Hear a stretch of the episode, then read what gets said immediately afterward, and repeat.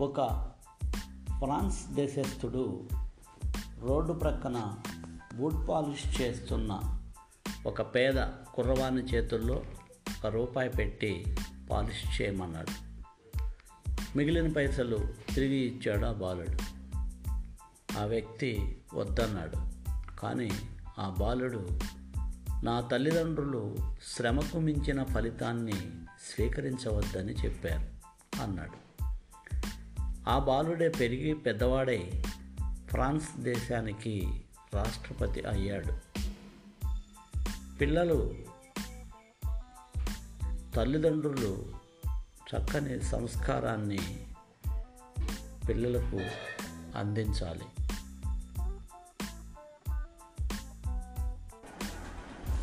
ప్రజ్ఞా పురాణంలో ఈ కథ చెప్పబడింది. మరొక విషయం. మూర్ఖుడిని గురువుగా చేసుకొని అతని మార్గదర్శకత్వంలో వ్యవహరించటం దుష్టులు కుకర్ములు సమాజ విరోధుల ప్రీతి కోసం వారి పనులకు సహకరించటం సమర్థించటం సభ్య ఆహారమును వదిలి అభక్ష్యములను స్వీకరించటం సమర్థులు సత్కర్మలు చేయువారికి అనుకూలంగా వ్యవహరించుకుండటం సత్కార్యము పరోపకారము పరపీడాహరణములలో అలస్యము ఉదాసీనత వహించటం.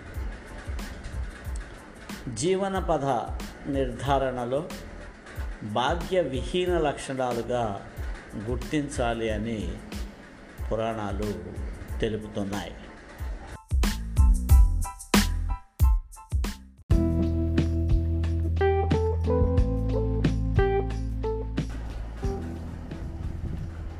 పండిత శ్రీరామ శర్మ ఆచార్య గారి పేరు తెలియని భారతీయులు లేరు అని చెప్పవచ్చు. తమ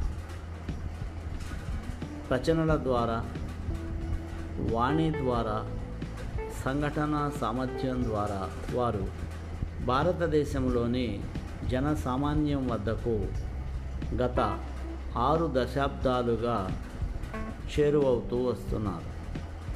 ప్రజల మనస్సులలో వారి కీర్తి నిరంతరం నూతనంగా ఉంటుందని ప్రత్యేకంగా చెప్పవలసిన అవసరం లేదు. సమయం గడిచే కొద్దీ వారి యొక్క అవసరం ఆవశ్యకత ఎక్కువగా ఉంటుంది. ఆచార్యజీ మనస్సులో మొదటి నుండి సమాజము దేశ సేవా భావన ఉన్నది.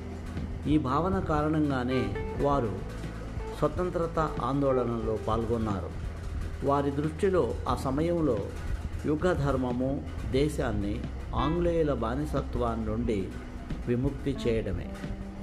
శ్రీ రామశర్మ గారు ఈ సందర్భంలో ఒక నిజమైన కార్యకర్త స్వయం సేవకుని భూమిక నిర్వర్తించారు. తమ కార్యకలాపాల వలన వారు జైలు యాత్రలు చేయవలసి వచ్చింది. ఆచార్యజీ ఆ రోజులలో చేసిన పనిని మహత్వపూర్ణమైనదిగా భావిస్తారు. ఆగ్రా జిల్లాలో భూమి పన్నుకు సంబంధించి వివరాలు సేకరించే పనివారి ద్వారా చేయబడింది.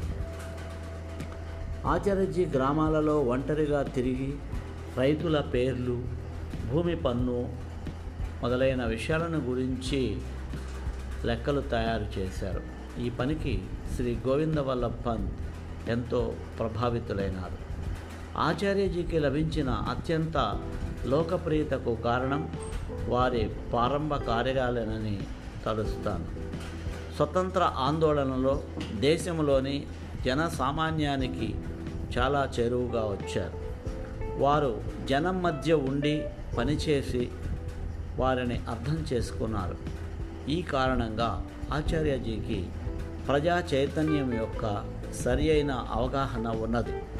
ప్రజలతో ప్రత్యక్ష సంపర్కం కారణంగా వారు ప్రజల మూల సమస్యలను తెలుసుకున్నారు.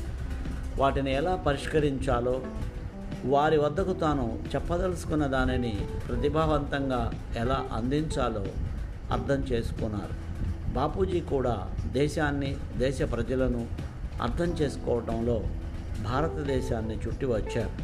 నేడు శ్రీరామ శర్మ ఆచార్యజీ వారి సాహిత్యం మన దేశంలోని విస్తృత ప్రాంతంలో జన సాధారణ దగ్గరికి వెళ్ళింది.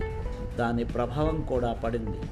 చిన్న చిన్న గ్రామాలలో కూడా గాయత్రి శక్తిపీఠాలు గాయత్రి ప్రజ్ఞా కేంద్రాలు యుగ నిర్మాణ సాహిత్యం సద్వాక్యాలను మనం చూడవచ్చు.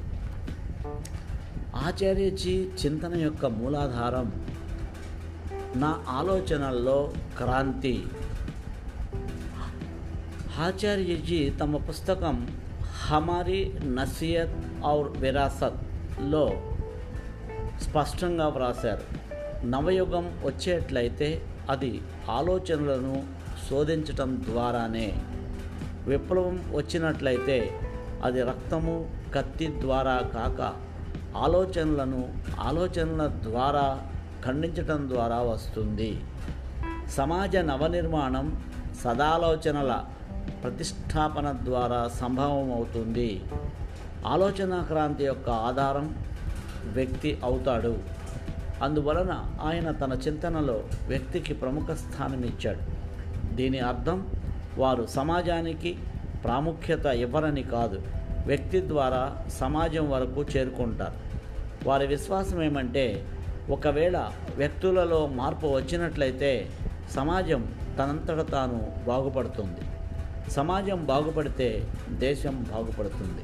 ఆచార్య యొక్క ఈ చింతన మన ప్రజాస్వామ్య వ్యవస్థకు అత్యంత అనుకూలంగా ఉంది. ఆచార్య శ్రీరామ్జీ పూర్తి కేంద్రీకరణ జన మానవ పరిష్కారం మీదే ఉన్నది. వారి మూల విశ్వాసం ఏమంటే వ్యక్తి చింతనమే సృజనాత్మకత సదాచారము వైపు మళ్ళించాలి. వ్యక్తి పరిసరాల్లో దుష్ప్రవృత్తులు సత్ప్రవృత్తులుగా మారేటువంటి వాతావరణం సృష్టించాలి. ఇందుకు వారు ఆధ్యాత్మికత నుండి కుటుంబ సంస్కరణ వరకు చెబుతూ ఉంటారు. వారు ఆధ్యాత్మిక ఉన్నతి కొరకు గాయత్రి శక్తిపీఠాలను స్థాపన చేశారు.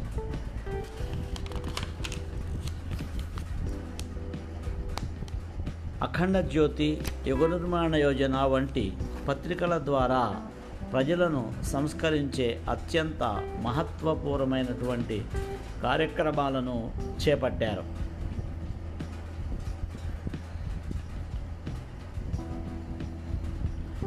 పంతొమ్మిది వందల అరవై నాలుగులో కాంగ్రెస్ యొక్క భువనేశ్వర్ మహాసభలో పండిత నెహ్రూ దేశ ఆర్థిక వికాసం మీద ఒక తీర్మానం తయారు చేశారు. తీర్మానం చివరి పారాగ్రాఫ్లో వారు నైతిక శీల సంబంధమైన విలువల గురించి చెప్పారు. కొంతమంది ఇది ఆర్థిక తీర్మానమని నీతి నిజాయితీల విషయం ఇందులో నచ్చదని చెప్పారు. దీనికి సమాధానమిస్తూ నెహ్రూ పూర్తి తీర్మానాన్ని చూపిస్తూ ఇది లేకుండా పూర్తి తీర్మానం నా దృష్టిలో అర్ధరహితమని అన్నాడు. ఆచార్యజీ ఇరవై ఒకటవ శతాబ్ది కోరిక యుగ నేతృత్వం వ్యాసంలో చెప్పారు. సమాజ సేవా క్షేత్రములో అన్నిటికంటే గొప్ప పని జన మానవ పరిష్కారమే. ఒకవేళ నైతిక బౌద్ధిక మరియు సామాజిక క్రాంతి లక్ష్యం పూర్తి చేసినట్లయితే కాయకల్పం వంటి పరివర్తన జరిగిందని మనం భావించవచ్చు. దాని ఫలితంగా ఒక వాతావరణం ఏర్పడుతుంది. దానిని మానవునిలో దేవత్వ ఉదయం పృథ్వీపై స్వర్గావతరణము లక్ష్యము పూర్తయ్యేదిగా భావించవచ్చు. అందువలన ఆచార్యజీ చెప్పేది ఏంటంటే మనం మారుదాం యుగం మారుతుంది. మార్పు మనతోనే ప్రారంభం కావాలి. ప్రతి వ్యక్తి నేను మారాలి అనే భావన ముందు మనలో ఉదయించాలి.